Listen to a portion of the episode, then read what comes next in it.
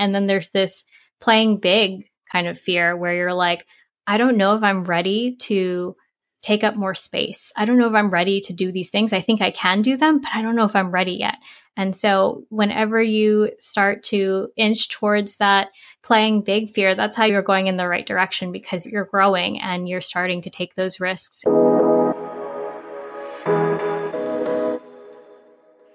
Welcome to the Early Career Moves podcast, the show that highlights remarkable young professionals of color killing it on their career journeys. I'm your host, Priscilla Esquivel Weninger, proud Texas Latina, daughter of immigrants, and lover of breakfast tacos. Meet me for a coffee chat every Friday as we dive into a special guest story and hear all about their challenges, milestones, and lessons learned. If you're a young professional of color and you're feeling lost in your career or just need a dose of inspiration, you're in the right place. Let's get started. Hey everyone, today you get to hear from Rebecca Garcia, a mindset and career coach for women of color looking to transition into tech. Rebecca is a first generation American and daughter of immigrants from the Philippines and Mexico. She's worked across tech startups, big tech giants in several different roles as a self taught developer, a product manager, and now a program manager at Facebook. I really loved this conversation with Rebecca because she has a very calming presence and she helped me reframe a lot of different ideas that I had around imposter syndrome and how we really need to prioritize our mental health and well being above all in our careers. So if you're looking to transition into tech, look no further, check out Rebecca Garcia and check her out at mindsetcoachforwomen.com. Okay, welcome Rebecca to the show. Thank you for having me. So excited to be here. Yeah. So, why don't we start by just having you share a little bit about your background so that our audience can get familiarized with who you are, your personal background, and then what you do today? Absolutely. So I'm so excited to share my work as both a mindset and career coach. I specifically work with women of color and started off working with women in tech. And I have grown my career as a woman in tech as a self taught developer turned product manager, program manager, doing a lot of different shifts along the way. And by day, I am a program manager at Facebook on the developer programs team, um, specifically working on a lot of different partnerships and events. And I'm also first generation, daughter of immigrants. My mother immigrated from Mexico. My father immigrated from the Philippines. And growing up, I didn't see anybody who looked like me. And I didn't know that there was a career path for me in tech. And I had been learning to code as I was growing up, copying and pasting HTML and CSS on my MySpace, my my Neopets pages, and it was really fun and exciting and I knew that when I was little that I wanted to help people, but I didn't know at the time how to be able to combine that. And I ended up starting to follow that passion and built my career as a self taught developer. I was at Squarespace as it was growing from 250 to 500 employees. I found myself as a program manager at Microsoft, managing a full time technical training program for underserved New Yorkers, helping them to become IT and sysadmins. And in between, I've been a technical product manager at a handful of different startups, most recently at a startup helping to end the gender pay gap. And most recently as a program manager at Facebook. So that's my little journey in a nutshell with a lot of pivots and twists. Yeah, that's really cool. So tell us what it means to be a program manager, especially now at Facebook. Like, what are you responsible for? What does that kind of look like for you? Yeah. So at Facebook, as some folks may know, there's a lot of different emerging technologies, whether that's augmented reality, AR, or virtual reality, VR, or technology around natural language processing, NLP. And essentially, my role as a program manager is to help get more developers and more creators on these new emerging Facebook products. And it's really fun because I get to work with a lot of different teams. So I work with engineering, we work with marketing, and we get to dream up these different programs to get folks engaged and involved and, and give back to the community. Some folks like to ask me, well, why did you transition from being a developer or transition from being a product manager? And honestly, I think the role that I'm in right now is just a really fun and exciting combination of my different various experiences and it helped set me up for it. So for anybody out there who's thinking that you have to have a straight and clear, narrow career path, I'm here to tell you that you don't. If you think about the tech industry being a quote unquote young industry, there's so many different roles out there that didn't exist five, ten years ago. So it's like sky's the limit. And uh, it's, yeah, it's just a lot of fun when I get to do it Facebook. And now tell us a little bit about how you decided to become a career coach and then becoming a mindset coach. And what does that mean? Absolutely. So, a handful of years ago, I used to meet folks for coffee very often. so I've spent the last 10 years in New York City and I would get reached out to and folks would say, Oh, I'd love to hear more about your background. I'd love to hear more about your story. Tell me how you got into X role at the time, whether that was as a developer or program manager, or product manager. And I used to meet them for coffee and quote unquote have them pick my brain. And I realized that a lot of these folks could use a more structured way to help them to define their unique value proposition essentially about themselves and their transferable skills and how to interview and move into a new role because tech interviewing can be nuanced and some folks can might seem intimidated or scared by it but it's actually not that scary. It doesn't have to be that scary. So I transitioned into coaching because I wanted to help a lot of these women and especially women of color who were struggling with how to make those pivots and make those shifts. So I've been doing that work uh, for a handful of years now. And I then realized that there was an even bigger gap uh, with imposter syndrome that, you know, even though I helped these folks move into new roles that the imposter syndrome still followed them. How can we start to dismantle the imposter syndrome and realize that it's not just, oh, you need to work harder, you need to quote unquote be more confident that especially for people of color, it's it's not that easy. So that's the work that I'm doing today is to help people understand where imposter syndrome comes from, the unique challenges that come along with it as a person of color and how they can start to essentially reprogram their brains to stop feeling, not to stop feeling that imposter syndrome, but to start realizing just how amazing they are and the the skill sets that they're building and the things that they're learning that are so much more than their imposter syndrome. Yeah. And so when you got your first job in tech, like at a big tech company, what were some of the immediate challenges that you identified when you were f- first starting out your career?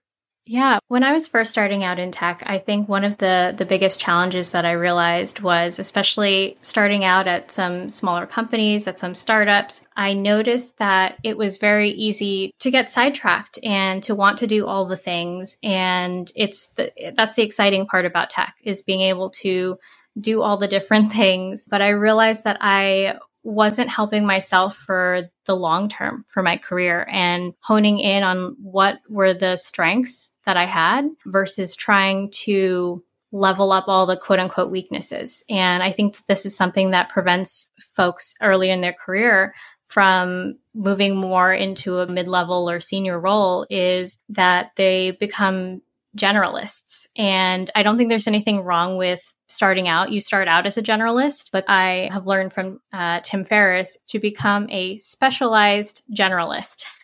and that's essentially how I've built my career is as a specialized generalist where I can do all the things, but I know what I am not only quote unquote good at, but more passionate about even though I can do a lot of project management, that's not the only value that I bring. I bring innovation and I bring rallying people to the table. How can you start to figure out and, and narrow down on, okay, I've grown a bunch of these different skills. Now, what are the skills that I want to start to focus on that I'm passionately moving towards? And it doesn't mean you have to be good at them right away, but that you're letting them push you forward. Yeah. So you help women break into tech what are some of the pain points or maybe issues that you see some of the people that you help get tripped up on the most? Is it something like in the interview process? Is it once they're in the door and more of that mindset challenge? Like, what are maybe one or two things that you're like, oh, people really struggle with this? Yeah, that's a great question. I've I've got a few. So one of the first ones is definitely discrediting their previous experience. And I'll give an example of say somebody went to a boot camp, but they worked in finance before. And on their resume, they take out the stuff from finance because they're like, well, this isn't relevant to the job that I want as a developer. Mm. And they're leaving off all that valuable professional experience that going back to your point about the soft skills, right? So yeah.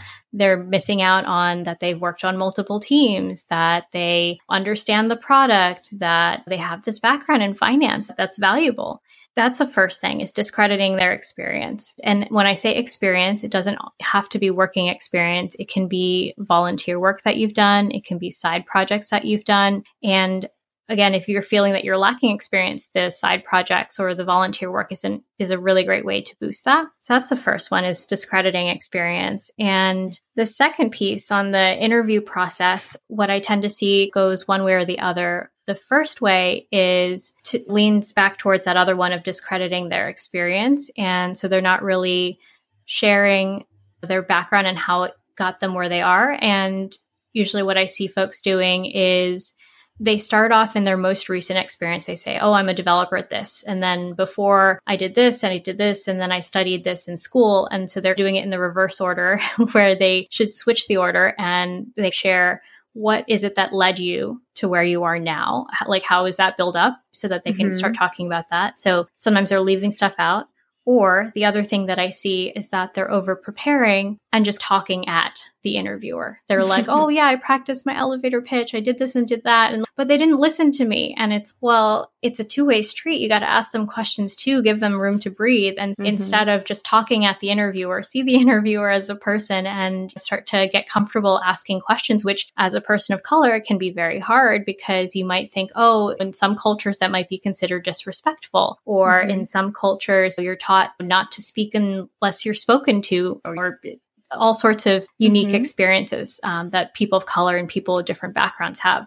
Those are some of the common themes. And then the last piece, the imposter syndrome piece, where for anyone who's not familiar with imposter syndrome, it's this idea that you feel like you might be a fraud, like you don't belong there. And especially if you're a woman, you might think this because I know for me, I've many times been the only woman on a team. And so it can, can feel like, oh, I don't know if I fit in. Do I belong here? Is this the right company for me? And so you start mm-hmm. to question your experience. You start to question your capabilities. And in terms of tackling imposter syndrome, I actually think that you can flip the narrative on imposter syndrome. Imposter syndrome doesn't mean that you don't know enough.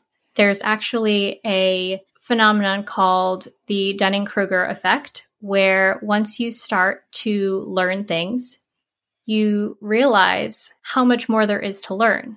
And the folks that think that they know everything, it's because they are not willing to look at all the things that they could learn. So they're saying stuck. You're mm-hmm. actually at a great point if you're coming up against yeah. imposter syndrome. Yeah, because it means you realize how much more there is to learn. And that means your potential is limitless in my mind. It doesn't have to be something terrible that we keep trying to get rid of. And that's another thing that some of my work is going into, which is people from underrepresented backgrounds, we are taught to discredit our feelings. We're taught to stay quiet or we're taught to not let things get to us. And when we push down those emotions, they bubble back up to the surface and all that resistance that you were having against taking action or against speaking up, it gets, it, it kind of digs itself in and it grows roots. So how can we learn to care for our emotional well being instead of, I think a lot of the advice out there is just be more confident and speak up. Mm-hmm. And it's the mm-hmm. reason it doesn't work is because it doesn't feel safe as a person of color or it doesn't feel right or maybe you're like I'm an introvert I can't do that so understanding why it might not even feel right in your body and being able to work through that by working through your emotions and knowing that it's okay that you don't know everything that actually means you're growing So that's really interesting that phenomenon you mentioned about people who are probably doing the same thing feel confident in what they're doing, right? because they've been mm-hmm. doing it for so long. But yeah, try something different and I'm sure people will feel not so secure, right? And just to that last point that you had on doing something new, I think there's also a way that you can differentiate between the, oh, this is really scary and I don't want to do this, or I don't know if I can do this, and that kind of, this is new and exciting. I want to do this. Another thing I learned from the author Tara Mohr is there is this kind of like staying small fear, right? Where you're like, I don't know if I can do this. I'm, I'm not sure if I'm ready for this. And you're hiding. And then there's this playing big kind of fear where you're like, I don't know if I'm ready to take up more space. I don't know if I'm ready to do these things. I think I can do them, but I don't know if I'm ready yet. And so, whenever you start to inch towards that playing big fear, that's how you're going in the right direction because you're growing and you're starting to take those risks and you can start to see it as excitement rather than anxiety. And now, a quick message from our sponsor. Hey everyone! If you're thinking of getting a graduate degree like many of the other early career moves guests, check out our awesome sponsor, The Art of Applying.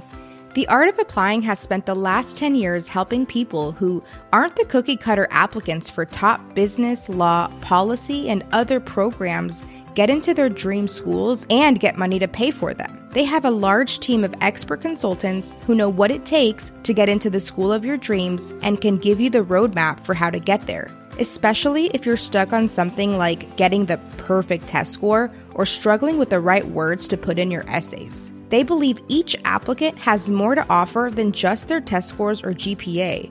And that approach has helped thousands of their clients get into their dream schools and earn more than $20 million in merit scholarships and fellowships. Graduate schools care about your entire application, and I love that their team helps applicants put their best foot forward. As a sponsor of the Early Career Moves podcast, they've invited listeners to explore working with their team by going to theartofapplying.com slash ECM and signing up for a quick call.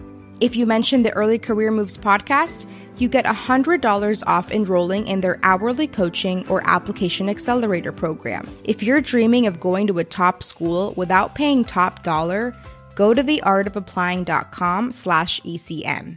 Did you experience that in your career where it felt really unnatural and maybe kind of like, am I bragging on myself by talking about your accomplishments or anything like that? Absolutely. That is something that definitely comes up a lot where I hear folks say that, where, like you said, they don't want to seem braggy. You don't want to seem like you're boasting. And maybe in your culture, I know that I was told be humble, right? Mm-hmm. And I think that there is a difference between bragging and, and boasting and puffing out your chest versus sharing the work that you do or telling people the work that you do or the work that you're excited and capable of doing because that allows you to be of service to others. Because if you don't speak up and you don't say those things then how are the opportunities going to find you? How are you going to make the right connections if you're constantly you're waiting for somebody to tap you on the shoulder and like give you a permission slip to be mm-hmm. successful? You're basically placing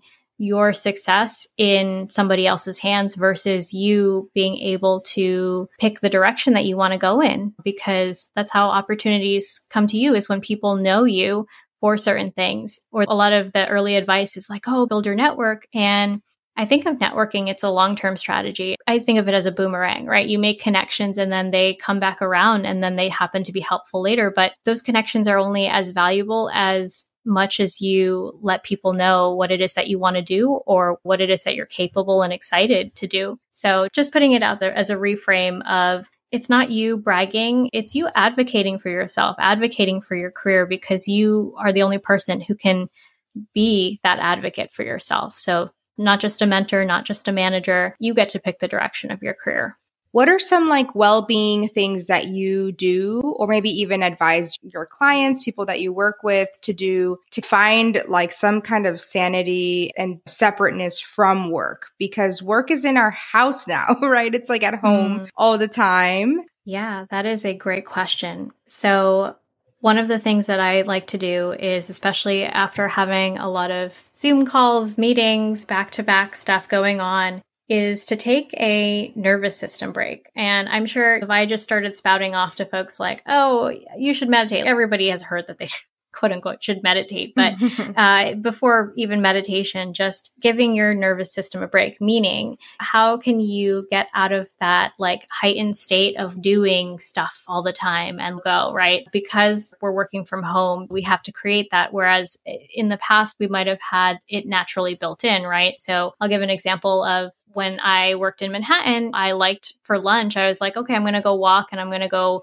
pick up lunch from somewhere and I'll maybe I'll listen to a podcast while I'm walking. And that was essentially a nervous system break. And now that we don't have that built in, how can you build it in? One practice is to notice the things that help get you out of that like going mode. And so whether that's listening to a podcast or doing the dishes for 10 minutes or like just being away from the computer, being away from your work and make a list of those things that allow you to feel a little bit more relaxed and incorporate them into your day and don't feel guilty about it because we don't have those things built into our day now. And if we don't build them in now, it's building building these wellness practices in into your life. It's everybody's, oh, I don't have time for that. I'm too busy. But it's learning to swim before you're drowning, right? Before you're burnt out, mm-hmm. before you're really tired, before you're just, oh my gosh, I can't function. So just throwing it out there is taking a nervous system break here and there, and the world will be okay. Your inbox, your emails will still be there. The notifications will still be there like 10, 15 minutes later. So true. Yeah. I think those walks are just like creating your own version of a commute, right? Like before mm-hmm. after work. It helps so much to get out of your head for sure. Well, my last question for you before we wrap up is just what is maybe your number one career lesson that you would want to impart on younger folks, especially those looking to get into tech? Yeah. So one of the quotes that I love to say is from the author Jon Acuff. And his quote is Don't compare your beginning to someone else's middle.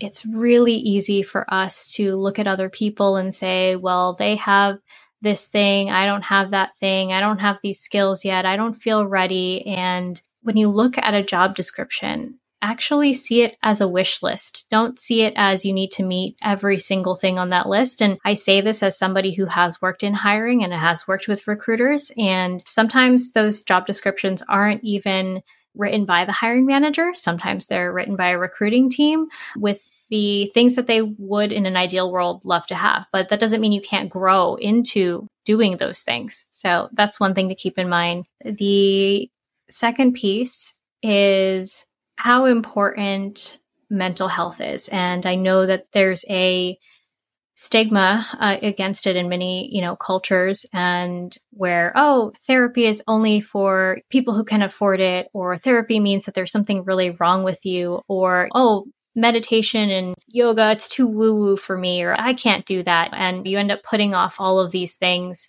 and I wish that I had spent more time helping myself. It's like that, like when you get on an airplane and they're like, put your oxygen mask on first, because how are you mm-hmm. going to put out your most valuable work? And how are you going to provide the most value if you are unable to function well. So taking care of yourself is important. It's it's not a luxury, it's a base need. So honor yourself, honor your feelings, you may have family members who you know, or cultures that don't agree with this. But at the end of the day, who is it that's living your life and building your career? It's you, right? So why not take that time for you? So I hope that's helpful for folks out there who are thinking, how can I become successful? And I will tell you at the mid senior part of my career of working in tech at big companies and small companies. Burnout is real and it happens at any stage um, in your career. And if you can take care of yourself now, do it. Mm-hmm. Put yourself first and keep putting yourself first.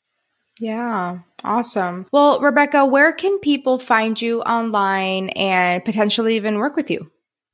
Yeah, so come find me on Instagram at Mindset Coach for Women. That's also my new domain, mindsetcoachforwomen.com. If not, RebeccaGarcia.tech. And I would love to connect with you. Shoot me a DM, tag me if you listen to this podcast episode and you found it helpful. I do career workshops as well as mindfulness and wellness practices. And I'm excited to help more folks with imposter syndrome. So thank you so much for having me.